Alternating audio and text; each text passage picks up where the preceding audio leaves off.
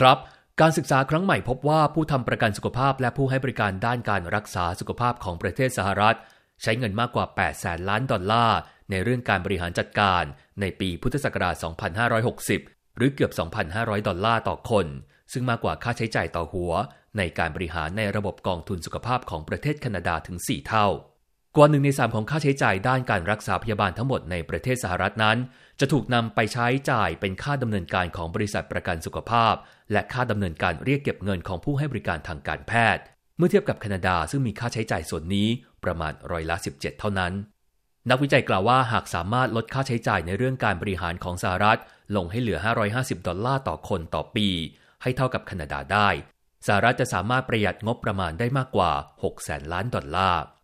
ดรเดวิดฮิเมลสไตน์ศาสตราจารย์ด้านการสาธารณสุขที่มหาวิทยาลัย City University of New York วิทยาลัย Hunter College ในนครนิวยอร์ก และเป็นอาจารย์ที่มหาวิทยาลัย Harvard Medical School ในเมืองบอสตัน กล่าวว่าคนอเมริกันโดยเฉลี่ยจ่ายเงินมากกว่า 2,000 ดอลลาร์ต่อปี ให้กับระบบการบริหารที่เปล่าประโยชน์ และเงินจำนวนนี้อาจจะสามารถนำไปใช้เรื่องการรักษาพยาบาลได้ หากเรามีโปรแกรมที่เรียกว่า Medicare for All โปรแกรม ในการคำนวณความแตกต่างของค่าใช้จ่ายในระบบการบริหารระหว่างสหรัฐและแคนาดานั้น ดรฮิมเมนสไตน์และเพื่อนร่วมงานของเขา ได้ตรวจสอบแฟ้มเอกสาร Medicare ที่ทำขึ้นโดยโรงพยาบาลต่างๆ รวมถึงบ้านพักคนชราสำหรับแพทย์ครับ นักวิจัยใช้ข้อมูลจากการสำรวจความคิดเห็น และข้อมูลจากการสำรวจสัมมโนประชากรเกี่ยวกับการจ้างงานและค่าแรง เพื่อประเมินค่าใช้จ่าย ส่วนข้อมูลของทางแคนาดาครับมาจากสถาบัน Canada Institute for Health Information และสมาคม Insurance Trade Association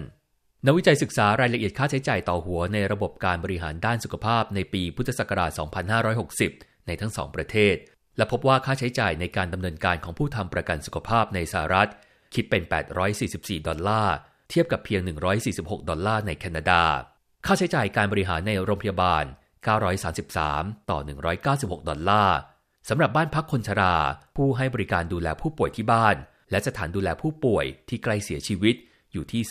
255 ต่อ 123 ดอลลาร์ และค่าใช้จ่ายที่เกี่ยวข้องกับการซื้อประกันเพื่อคุ้มครองความเสี่ยง จากการถูกฟ้องร้องของแพทย์อยู่ที่ 465 ต่อ 87 ดอลลาร์ นักวิจัยยังพบนะครับว่าค่าใช้จ่ายด้านการบริหารของสหรัฐ ตั้งแต่ปีพุทธศักราช 2542 เพิ่มขึ้นร้อยละ 3.2 ศาสตราจารย์ท่านนี้ยังกล่าวถึงสาเหตุที่ทำให้ค่าใช้จ่ายในการบริหารงานสูงมากในสหรัฐ เนื่องจากการที่บริษัทประกันสุขภาพ และผู้ให้บริการด้านการดูแลสุขภาพ ต่างพยายามทำให้ตัวเองอยู่ในฐานะที่ได้เปรียบ ทุกฝ่ายต่างต้องการใช้วิธีการของตนเอง หนึ่งในนั้นคือกรณีการลงรหัสสำหรับการรักษาผู้ป่วย ซึ่งจะสามารถสร้างความแตกต่างอย่างมาก ในจำนวนเงินที่บริษัทประกันสุขภาพจะต้องจ่าย ยกตัวอย่างเช่น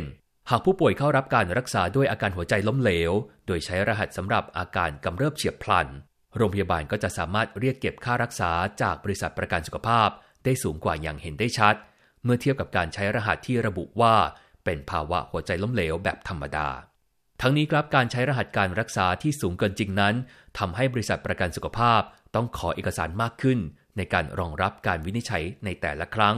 และผลลัพธ์คือบรรดาผู้ให้บริการต้องเสียเวลาไปกับการเตรียมเอกสารเรียกเก็บเงิน ดรฮิเมลสไตน์ยังกล่าวอีกว่าการศึกษาฉบับหนึ่งได้ตรวจสอบนับจำนวนตัวอักษรโดยเฉลี่ย ที่อยู่ในบันทึกของแพทย์ในสหรัฐและในประเทศอื่น เห็นได้ว่าบันทึกของแพทย์สหรัฐมีความยาวมากกว่าแพทย์จากประเทศอื่น ๆ ถึง 4 เท่า ทั้งนี้เพื่อให้สอดคล้องกับข้อกำหนดระบบชำระเงินในกระบวนการทำงานของระบบราชการ ผมคมสันสีธนวิบุญชัย VOA รายงาน